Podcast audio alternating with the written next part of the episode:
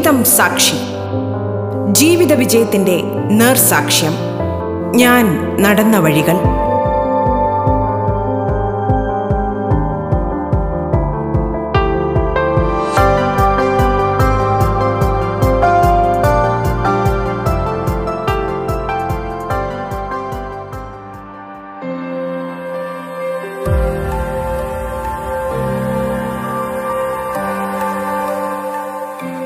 നമസ്കാരം പ്രിയ ശ്രോതാക്കളെ.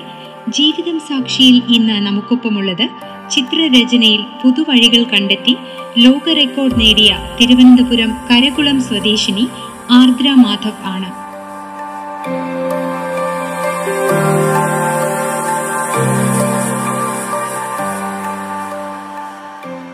റേഡിയോ കേരളയുടെ ജീവിതം സാക്ഷി എന്ന പ്രോഗ്രാമിലേക്ക് എല്ലാ ശ്രോതാക്കൾക്കും എന്റെ നമസ്കാരം. ഞാൻ ആർദ്രഹരി എന്റെ സ്വദേശം തിരുവനന്തപുരം ജില്ലയിലെ കരവളം എന്ന കൊച്ചു ഗ്രാമത്തിലാണ്. ഞാൻ ഒരു ചിത്രകാരിയും ഗ്രാഫിക് ഡിസൈനറും കൂടിയാണ്. ചിത്രരചന ഞാൻ എന്റെ കുട്ടിക്കാലം മുതൽക്ക് തന്നെ ചെയ്തു വരുന്നുണ്ട്. ശാസ്ത്രീയമായി ഇതുവരെയും ചിത്രരചന ഞാൻ അഭ്യസിച്ചിട്ടില്ല. കുട്ടിക്കാലം മുതൽക്ക് തന്നെ വ്യത്യസ്തമായിട്ടുള്ള എന്ത് കിട്ടിയാലും ഞാൻ അതിലെല്ലാം പരീക്ഷണങ്ങൾ നടത്തി നോക്കുമായിരുന്നു അതെനിക്ക് എങ്ങനെ സംരക്ഷിച്ചു പോകാമെന്ന് അറിയാത്തത് കൊണ്ട് എന്റെ അതെല്ലാം നശിച്ചുപോയി കുട്ടിക്കാലത്ത് ഞാൻ ചെയ്ത പല ക്രാഫ്റ്റ് സാധനങ്ങളും. എപ്പോഴും ചിത്രരചനയിൽ വേറിട്ട പലതും ചെയ്ത് നോക്കണമെന്ന ഉള്ള താല്പര്യത്തിലാണ് പലതരത്തിലുള്ള മെറ്റീരിയൽസ് ഞാൻ ഉപയോഗിച്ച് ചെയ്ത് നോക്കാറ്. അങ്ങനെയാണ് ഞാൻ ഈ ഇടക്കാലത്ത് നമുക്ക് കിട്ടിയ കിറ്റ് വെച്ചിട്ട് ഞാൻ പിണറായി വിജയൻ സാറിന്റെയും അനിൽ സാറിന്റെയും ചിത്രം വരച്ചു തുടങ്ങിയത്. അത് ഞാൻ ലോക്ക്ഡൗൺ സമയത്ത് ചെയ്തതായിരുന്നു. വെറുതെ വീട്ടിലിരുന്ന് ചെയ്തതായിരുന്നു. പക്ഷെ എനിക്കത് ഇന്ത്യ ബുക്ക് ഓഫ് റെക്കോർഡിന് കൊടുത്താലോ എന്ന് ജസ്റ്റ് ഒന്ന് ആലോചിച്ചു. ഞാനങ്ങനെ ഹസ്ബൻഡിനോട് ചോദിച്ചു. ഇങ്ങനെ കൊടുത്ത് നോക്കട്ടെ ഒരു ആപ്ലിക്കേഷൻ എന്ന്. ഹസ്ബൻഡ് പറഞ്ഞു അതൊന്ന് എന്തെല്ലാം കൊടുത്ത് നോക്ക്. നമുക്ക് നോക്കാം എന്ന് പറഞ്ഞു. അങ്ങനെയാണ് ഞാൻ ആപ്ലിക്കേഷൻ ഫോം ഫിൽ ചെയ്യുന്നതും ഓൺലൈൻ വഴി എല്ലാം മെയിൽ അയക്കുന്നതും എല്ലാം അങ്ങനെയായിരുന്നു. അപ്പോൾ പിണറായി വിജയൻ സാറിനെ ചെയ്യാൻ വേണ്ടിയിട്ട് ഞാൻ നാല് ദിവസം എടുത്തു. കിട്ടി കിട്ടിയ സാധനങ്ങൾ വെച്ചിട്ട് ചെയ്യാൻ വേണ്ടിയിട്ട്. അപ്പോൾ അത്രയും ടൈം എന്തുകൊണ്ടും ഇന്ത്യ ബുക്ക് ഓഫ് റെക്കോർഡിന് കൊടുക്കാൻ എനിക്ക് പറ്റില്ലല്ലോ എന്ന് കരുതിയിട്ടാണ് ഞാൻ ഇന്ത്യയും അബ്ദുൽ കലാം സാറിനെയും വരയ്ക്കാമെന്ന് തീരുമാനിച്ചത്. പിണറായി വിജയൻ സാറിനെ യൂസ് ചെയ്ത മെറ്റീരിയൽസ് മാറ്റിയിട്ട് മറ്റ് പൊടികളിലേക്ക് ഞാൻ കടക്കുന്നതും അങ്ങനെയാണ്. ചിത്രരചന പഠിക്കാൻ വേണ്ടിയിട്ട് അച്ഛൻ വിടാതിരുന്നപ്പോൾ ഞാനന്ന് ഹസ്ബൻഡിന്റെ കൂടെ ആയിരുന്നല്ലോ താമസിച്ചുകൊണ്ടൊക്കെ ഇരുന്നത് അപ്പോൾ അന്ന് ആ ടൈമിലൊക്കെ ഞാൻ മ്യൂസിയത്ത് ഒക്കെ എക്സിബിഷൻ വെക്കുമായിരുന്നു പെയിന്റിങ്ങിന്റെയൊക്കെ ഞാൻ രാവിലെ ബസ് കയറി മ്യൂസിയത്ത് പോയി അവിടെ ഫുൾ ഇരുന്ന് കാണും ഇവരുടെ പെയിന്റിങ്സൊക്കെ പിന്നെ സ്ഥിരം കണ്ട് കണ്ട് ഡെയിലി ഇങ്ങനെ സ്ഥിരം വയ്ക്കുന്ന ആൾക്കാരുണ്ട് അവിടെ ആർട്ടിസ്റ്റുകൾ ഞാൻ ഡെയിലി മിക്ക എക്സിബിഷനും എന്നെ കണ്ടു വരുന്നുണ്ട്. പലരും എന്നോട് ഇങ്ങോട്ടൊന്ന് മിണ്ടാറും സംസാരിക്കാറുണ്ട്. അങ്ങനെ ഞാനും അവരോട്ടൊക്കെ മിങ്കിൾ ചെയ്തു. അങ്ങനെ കുറച്ച് ആർട്ടിസ്റ്റുകളൊക്കെ പരിചയപ്പെട്ടു. പിന്നെ അവരോടൊക്കെ ഞാൻ ചോദിക്കാൻ തുടങ്ങി. എന്റെ സംശയങ്ങളും കാര്യങ്ങളും. അവരെ എനിക്ക് കുറച്ച് ബുക്സൊക്കെ കൊണ്ടുവന്ന് വായിക്കാനൊക്കെ തരാറുണ്ട്. അവർ വരച്ച് ബുക്കൊക്കെ കാണിച്ചിട്ട് ഇന്നത് ചെയ്യണം ഇന്ന ഇങ്ങനെ രീതിയിൽ ലയിപ്പിക്കണം അല്ലെങ്കിൽ ഇന്ന കളർ കൊടുക്കുമ്പോൾ അത് ബെറ്റർ ആയിരിക്കും എന്നൊക്കെ പറഞ്ഞ് സാറൊക്കെ വളരെ കൂളായിട്ടാണ് പറഞ്ഞു തരാറുള്ളത്. അങ്ങനെ പലയിടത്തും എക്സിബിഷൻ വയ്ക്കുമ്പോൾ ഞാൻ പോയി കാണാറുണ്ട്.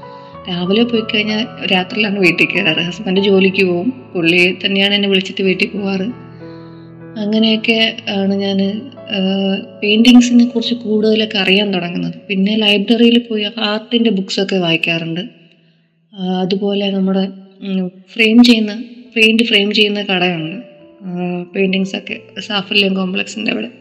അവിടെ ആ കടയിൽ പോയിട്ട് അവിടുത്തെ അപ്പുപ്പനായിട്ട് കമ്പനിയാണ് ആ അപ്പുപ്പനൊക്കെ എനിക്കാണെങ്കിൽ പലതരത്തിലുള്ള ബുക്ക് പെയിന്റിങ്സിനെ കുറിച്ചുള്ള ബുക്ക്സ് അവിടെ ഉണ്ട്. അതൊക്കെ ഞാൻ രാവിലെ പോയിട്ടൊക്കെ ഇരുന്ന് വായിക്കുമായിരുന്നു അങ്ങനെ അവരുടെ കയ്യിൽ നിന്നൊക്കെ നല്ല സപ്പോർട്ടീവാണ് ഇങ്ങനെ ചെയ്ത് നീ നെക്സ്റ്റ് പടം അങ്ങനെ ചെയ്തു നോക്കുക ഇത് ഇപ്പോൾ കൊണ്ടുവന്ന ആർട്ടിസ്റ്റ് ഇപ്പോൾ കൊണ്ടുവന്നതാണ്. അവരുടെ പടം കണ്ടോ? അവരൊക്കെ ചെയ്തേക്കുന്ന രീതി കണ്ടോ എന്നൊക്കെ വെച്ചിട്ട് അവിടെയൊക്കെ പല രീതിയിലുള്ള ആൾക്കാർ പല വെറൈറ്റി വെറൈറ്റി പെയിന്റിങ്സൊക്കെ കൊണ്ട് ഫ്രെയിം ചെയ്യാൻ വെക്കാറുണ്ട്. അതൊക്കെ എനിക്ക് എടുത്ത് കാണിച്ചു തരും. അദ്ദേഹം വരയ്ക്കില്ലെങ്കിൽ വര വരയ്ക്കാൻ അദ്ദേഹത്തിന് അറിയാം എന്തൊക്കെയാണ് എങ്ങനെയൊക്കെയാണ് എന്ത് ചെയ്താൽ കൊള്ളാം എന്നൊരു എന്നൊരു കാഴ്ചപ്പാട് അദ്ദേഹത്തിനുണ്ട്. അങ്ങനെ ഒരു ദിവസം അദ്ദേഹത്തിന്റെ പടം തന്നെ ഞാൻ ഓയിൽ പെയിന്റിങ് ചെയ്ത് കൊടുത്തപ്പോൾ വളരെ സന്തോഷം. ഒട്ടും പ്രതീക്ഷിച്ചില്ല. അദ്ദേഹത്തിന്റെ സിസ്റ്ററൊക്കെ എന്നെ വിളിച്ചിട്ടുണ്ടായിരുന്നു.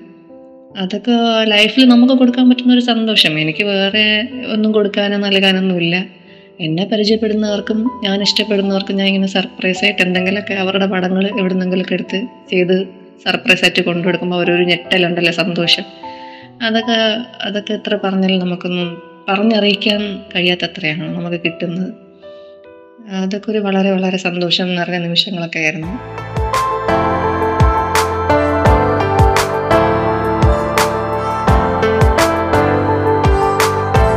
നിങ്ങൾ കേട്ടുകൊണ്ടിരിക്കുന്നത് ജീവിതം സാക്ഷി. പിണറായി വിജയൻ സാറിനെ വരയ്ക്കാൻ വേണ്ടിയിട്ട് ഞാൻ മുഖം ചെയ്യാൻ വേണ്ടിയിട്ട് നമ്മുടെ സാമ്പാർ പരിപ്പാണ് ഉപയോഗിച്ചത്. ഈ സാമ്പാർ പരിപ്പ് ഞാൻ നാല് ദിവസം കൊണ്ട് ഗ്ലൂ തേച്ച് നന്ന ഫോർസെപ്സ് വെച്ചിട്ട് അടുക്കി വെക്കാൻ വേണ്ടിയിട്ട് തന്നെ നാല് ദിവസം അതിന് നല്ല ടൈം എടുത്തു. പിന്നെ മുഖത്തെ ചുളിവകൾ ഉലുവായും ചുണ്ടിന് മുളക് പൊടിയും കണ്ണാടി അരിയാണ് ഞാൻ ചെയ്തേക്കുന്നത്. കണ്ണിന്റെ കൃഷ്ണമണി വന്നിട്ട് കടുക് ഉരുകവും തലമുടിയൊക്കെ ഞാൻ തേയിലപ്പൊടിയും ഷർട്ടിന് വന്നിട്ട് അരിയും ഒക്കെ വെച്ചിട്ടാണ് ഞാൻ അന്ന് ഞാൻ ചെയ്തിരുന്നത്. ചെയ്തു ഫ്രെയിം ചെയ്ത് വെച്ചിട്ട് സാറിന് കൊടുക്കണം എന്നൊക്കെ വിചാരിച്ച് വെച്ചേക്കുമായിരുന്നു അങ്ങനെ ഇരുന്നപ്പോഴത്തേനും അത് ഫുള്ള് ഫംഗസ് കയറി നശിച്ചു പോയി. ഞാനന്ന് വാർണിഷ് ഫിക്സേറ്റീവ്സ് ഒന്നും അടിച്ചിട്ടുണ്ടായിരുന്നില്ല അങ്ങനെ അതെന്റെ നശിച്ചു പോയി. ജി ആർ അനിൽ സാറിന്റെ ഇപ്പോഴും എന്റെ കയ്യിലുണ്ട്. തേയില വെച്ചിട്ട് ചെയ്തത് സാറിന്റെ അന്നും ഒന്നും ഒരുപോലെ ഇരിക്കുവാണ് നശിച്ചു പോയിട്ടില്ല. അങ്ങനെ ഞാൻ പല രീതിയിൽ വ്യത്യസ്തമായിട്ടുള്ള രീതിയിൽ പല പല ചിത്രങ്ങൾ ഞാൻ ചെയ്ത് നോക്കിയിട്ടുണ്ട്. പായൽ വെച്ചിട്ട് മണൽ വെച്ചിട്ട് നമ്മുടെ തടിയിൽ നിന്ന് വീഴുന്ന ഉളുപ്പെന്ന് പറയുന്ന സാധനമുണ്ട്. അത് വെച്ചിട്ട് ക്ലാഞ്ഞിൽ വെച്ചിട്ട് എന്തൊക്കെ എന്റെ കണ്ണിൽ എന്തൊക്കെ സാധനങ്ങൾ കാണുന്നു അതെല്ലാം വെച്ചിട്ട് ഞാൻ ചെയ്യാറുണ്ട്. ഞാനതൊന്നും നന്നായിട്ട് സംരക്ഷിക്കാത്തതുകൊണ്ട് എന്റെ അതെല്ലാം നശിച്ചു. അങ്ങനെ ഞാൻ ആനിമേഷൻ കോഴ്സിന് ചേർന്നു. ആനിമേഷൻ കോഴ്സ് തുടങ്ങി അദ്ദേഹത്തിന് ബുദ്ധിമുട്ടാകും അല്ലെങ്കിൽ എന്റെ ഞാൻ എന്തെങ്കിലും സപ്പോർട്ട് ചെയ്യണ്ടേ? ഞാൻ അതുകൊണ്ട് എന്ത് ചെയ്യും? ആധാറിന്റെ ജോലിക്ക് അപ്ലൈ ചെയ്തു. അങ്ങനെ ആധാർ എൻറോൾമെന്റ് വർക്കിന് പോയി തുടങ്ങി. അതിൽ നിന്ന് കിട്ടുന്ന സാലറി വെച്ചിട്ട് ഞാൻ എന്റെ ഫീസ് അടയ്ക്കാൻ തുടങ്ങി. ഒരു കമ്പ്യൂട്ടർ മേടിച്ചു. അപ്പോൾ അദ്ദേഹം വീടിന്റെ വാടക നോക്കും എന്റെ പഠിപ്പിന്റെ കാര്യം ഞാൻ നോക്കും. അങ്ങനെ നമ്മൾ അഡ്ജസ്റ്റ് ചെയ്ത് അഡ്ജസ്റ്റ് ചെയ്ത് പോവുമായിരുന്നു. ആകെ സൺഡേ ഫുൾ ഡേ ജോലിക്ക് പോകണമെങ്കിലും ഞാൻ സൺഡേ അവിടെ ലീവ് ചോദിക്കും. ക്ലാസ് എന്ന് പറഞ്ഞാൽ അവർ വിടത്തില്ല. അതുകൊണ്ട് വേറെ എന്തെങ്കിലും എക്സ്ക്യൂസസ് പറഞ്ഞ് സൺഡേ ഒരു ദിവസം ലീവ് എടുത്തിട്ട് സാറിനോട് ഞാൻ സംസാരിച്ചു കോളേജിൽ അങ്ങനെ സാറ് ഓക്കെ സൺഡേ വന്നാൽ ഫുൾ ടൈം ഞാൻ എടുത്തു തരാമെന്ന് പറഞ്ഞു സാറ്. അങ്ങനെ സാറ് എനിക്ക് വേണ്ടിയിട്ട് രാവിലെ മുതൽ വൈകുന്നേരം വരെ സൺഡേ ക്ലാസ് എടുക്കുമായിരുന്നു. അങ്ങനെയാണ് ഞാൻ ആനിമേഷൻ പഠിച്ചിറങ്ങുന്നത്. പഠിച്ചിറങ്ങിയിട്ട് ഞാൻ ഗ്രീൻ ലീഫ് കോൺസെപ്റ്റ് എന്ന് പറഞ്ഞ ഫേമിൽ വർക്ക് ചെയ്തിരുന്നു. വളരെ കുറച്ച് കാലം മാത്രമേ വർക്ക് ചെയ്തുള്ളൂ. അവിടെ നിന്ന് കുറച്ച് നാൾ കഴിഞ്ഞിട്ട് ഫ്രണ്ട്സുമായിട്ടൊക്കെ വീഡിയോ ഗെയിമിന്റെ ഡിസൈനിങ്ങിനൊക്കെ പോയിട്ടുണ്ടായിരുന്നു. ചിത്രരചന പഠിക്കണമെന്ന് ഒരു വലിയ മോഹവും ആഗ്രഹവും കുട്ടിക്കാലത്തുണ്ടായിരുന്നു. അന്നത്തെ സാഹചര്യം വെച്ചിട്ടൊന്നും നടന്നില്ല.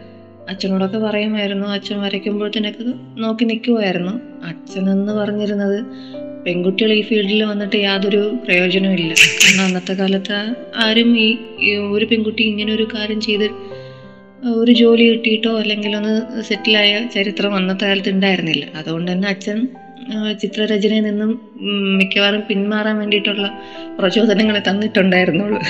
പക്ഷെ ഞാൻ എന്റെ ചിത്രരചനയും കൊണ്ട് മുന്നോട്ട് പോകാൻ തന്നെയാണ് തീരുമാനിച്ചത്. ക്ലാസ്സിലിരിക്കുമ്പോഴും ഫ്രണ്ട്സിനോട് ഇരുന്നാലും ഒരു അഞ്ച് മിനിറ്റ് ടീച്ചർ ക്ലാസ്സിൽ കയറാൻ വൈകിയാലും ഞാൻ ആ സമയത്ത് പടം വരയ്ക്കുമായിരുന്നു.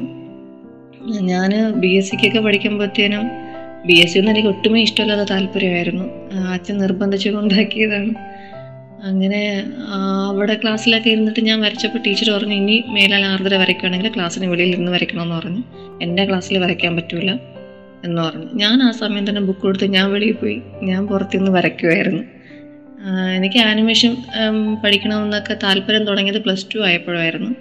അതുവരെ എന്റെ കുട്ടിക്കാലത്ത് ഡിസൈനർ എന്തെങ്കിലും ആവണം എന്നായിരുന്നു. അന്നത്തെ കാലത്ത് fashion designing interior design jewellery ഡിസൈനൊക്കെ ആയിരുന്നു. അന്നത്തെ കാലത്ത് ഞാൻ കേട്ടിട്ടുള്ളതും മാഗസിനിൽ വായിച്ചിട്ടുള്ളതൊക്കെ. അതുകൊണ്ട് അന്ന് വരുന്ന മാഗസിനിലെ കട്ടിങ്സ് ഒക്കെ ഞാൻ എടുത്ത് വെക്കാറുണ്ട്. ഇന്റീരിയർ ഡിസൈനേഴ്സിന്റെ പേരും ഫോൺ നമ്പറും ഒക്കെ വെട്ടിയും ബുക്കിൽ എഴുതിയൊക്കെ ഞാൻ സൂക്ഷിച്ച് വെച്ചിട്ടുണ്ടായിരുന്നു. വലുതാവുമ്പോൾ ഇവരെയൊക്കെ കാണണം. അവരുടെ കൂടെ വർക്ക് ചെയ്യണം ഡിസൈനറായിട്ടെന്നൊക്കെ പക്ഷേ അച്ഛൻ കോസ്മോപോളിറ്റൻ ഹോസ്പിറ്റലിൽ വർക്ക് ചെയ്യുന്നതുകൊണ്ട് അച്ഛൻ എന്നെ നേഴ്സാക്കാനും മെഡിക്കൽ ഫീൽഡിലേക്ക് വിടാനായിരുന്നു താല്പര്യം. അങ്ങനെ അച്ഛൻ എന്നെ നേഴ്സിങ്ങിന് ചേർക്കുന്നതും ഞാൻ അതിന് താല്പര്യമില്ല എന്ന് പറഞ്ഞിട്ട് പിന്നെ B S C M L tick ആക്കുകയൊക്കെ ചെയ്തത്. അപ്പോഴും ബസ്സിൽ പോകുമ്പോഴും ഒരു നോട്ടീസ് കൈ കിട്ടിയാലും എന്റെ അന്വേഷണം ഫുള്ളും എവിടെ ഈ ഡിസൈനിങ് കോഴ്സ് പഠിപ്പിക്കുന്നുണ്ടോ എന്നുള്ളത് മാത്രമാണ്. അന്നും എന്റെ മൈൻഡിലുണ്ടായിരുന്നത്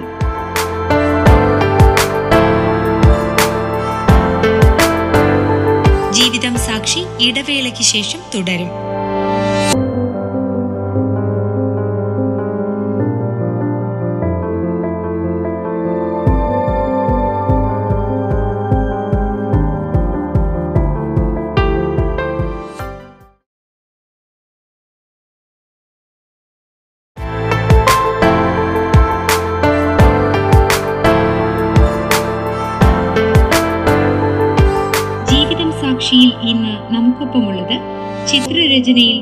പുതുവഴികൾ കണ്ടെത്തി. ലോക റെക്കോർഡ് നേടിയ തിരുവനന്തപുരം കരകുളം സ്വദേശിനി ആർദ്ര മാധവ്.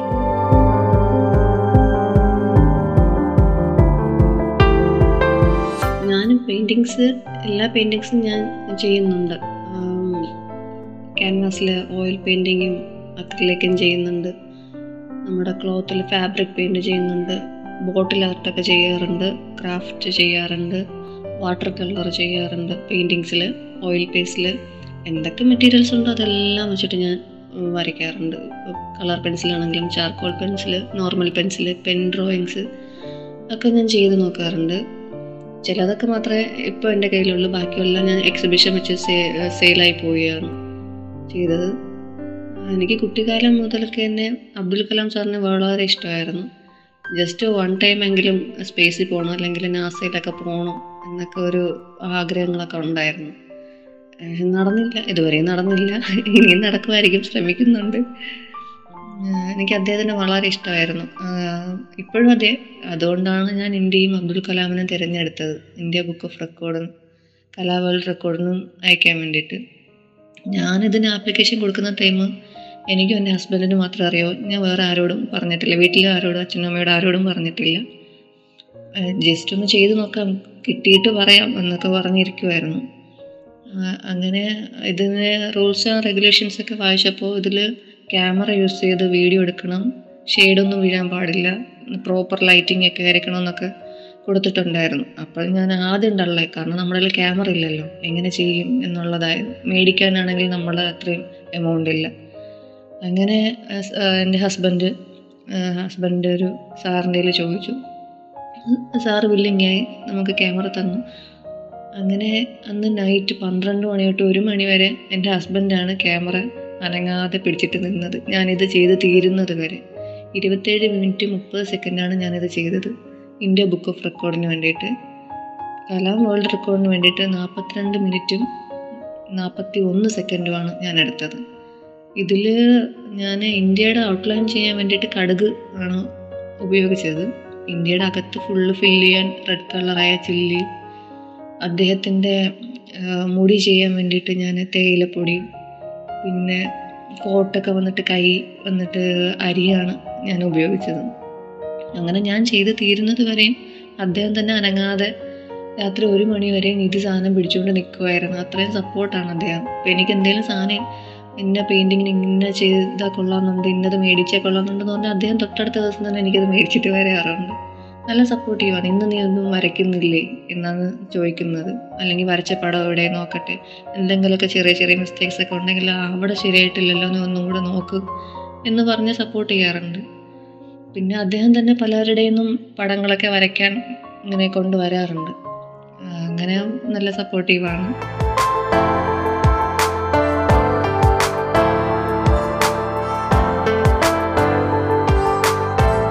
നിങ്ങൾ കേട്ടുകൊണ്ടിരിക്കുന്നത് ജീവിതം സാക്ഷി. ഞാൻ എന്റെ പ്രൈമറി വിദ്യാഭ്യാസമൊക്കെ നടത്തിയത് നമ്മുടെ മണിക്കുട്ടൻ ചേട്ടൻ പഠിക്കുന്ന മേരിഗിരി സീനിയർ സെക്കൻഡറി സ്കൂളിലായിരുന്നു കൊടപ്പനക്കുന്ന്. അത് കഴിഞ്ഞിട്ട് ഞാൻ എന്റെ ഹൈസ്കൂളൊക്കെ ചെയ്തത് കോട്ടഹില്ലിലും ഹയർ സെക്കൻഡറി ബയോളജി സയൻസ് എടുത്തിട്ട് ഞാൻ കരകുളത്ത് തന്നെ വൊക്കേഷണൽ ഹയർ സെക്കൻഡറി സ്കൂളിലാണ് പഠിച്ചത്. അത് കഴിഞ്ഞിട്ട് B S C M L tick ചേർന്നു. ബി എസ് സി പഠിച്ചത് B N B കോളേജിലായിരുന്നു. B N B hospital Thiruvalla. അത് കഴിഞ്ഞ് animation Ulloor K S A V R സിയിലാണ് പഠിച്ചത്. എന്റെ ഫാമിലി എന്ന് വെച്ചാൽ കൂട്ടുകുടുംബമാണ്. ഇപ്പോൾ ഞാനും ഹസ്ബൻഡും മകനും ആണ് താമസിക്കുന്നതെങ്കിലും തൊട്ടടുത്ത് തന്നെ എന്റെ അച്ഛനും അമ്മയും അമ്മുമ്മയും അനിയനും മാമനും അനിയൻ മാരേജായി അനിയന്റെ വൈഫും കൂടിയുണ്ട്. നമ്മളെല്ലാവരും കൂടി ഒരു കൂട്ടുകുടുംബമായിട്ടാണ് താമസിക്കുന്നത്.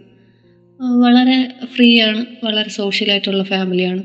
ഇപ്പോൾ ഞാൻ വര വരച്ചിങ്ങനെ റെക്കോർഡിലൊക്കെ നിൽക്കുന്ന കണ്ടപ്പോൾ വീട്ടുകാർക്കൊക്കെ ഭയങ്കര അഭിമാനമാണ്. കാരണം അവൾ ഒറ്റയ്ക്ക് ഇത്രയും കോൺഫിഡന്റ് ആയിട്ട് ചെയ്തല്ലോ എന്നൊക്കെയാണ് ഇപ്പോൾ എല്ലാവരും പറയുന്നത്. കാരണം അവൾക്ക് പണ്ടേ മെഡിക്കൽ ഫീൽഡ് ഇഷ്ടമില്ല.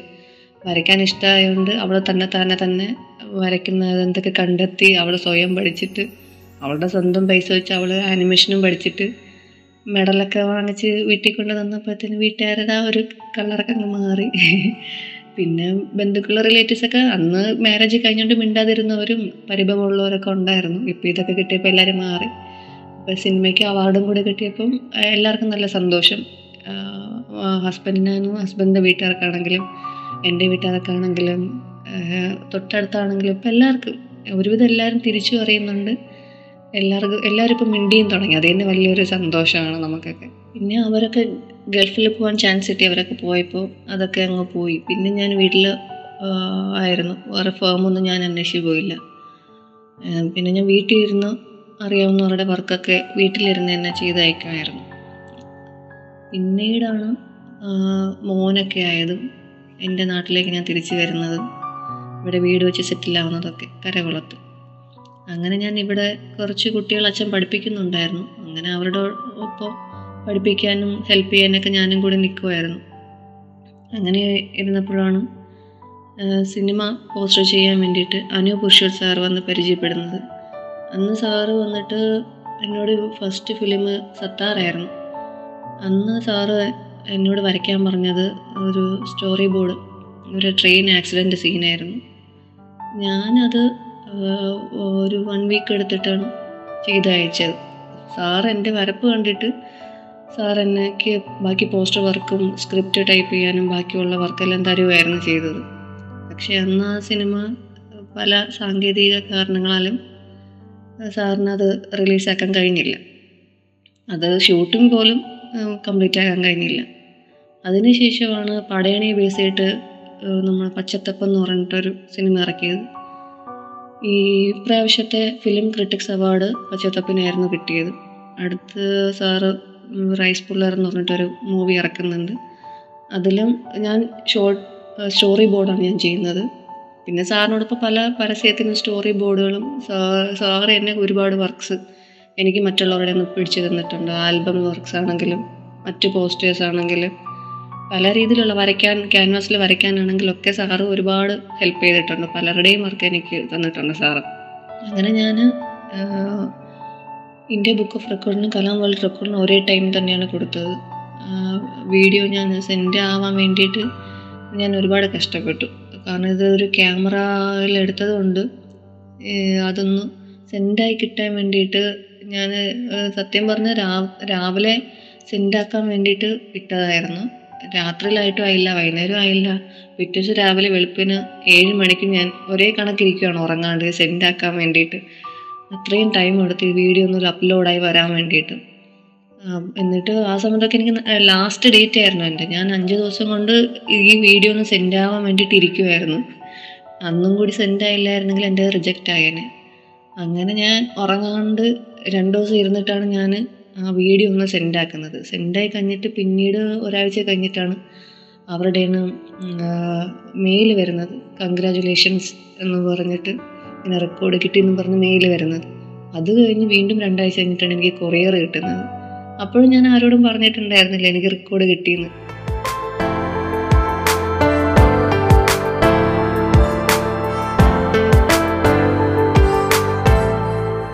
ജീവിതം സാക്ഷിയുടെ ഈ അധ്യായം പൂർണമാകുന്നു.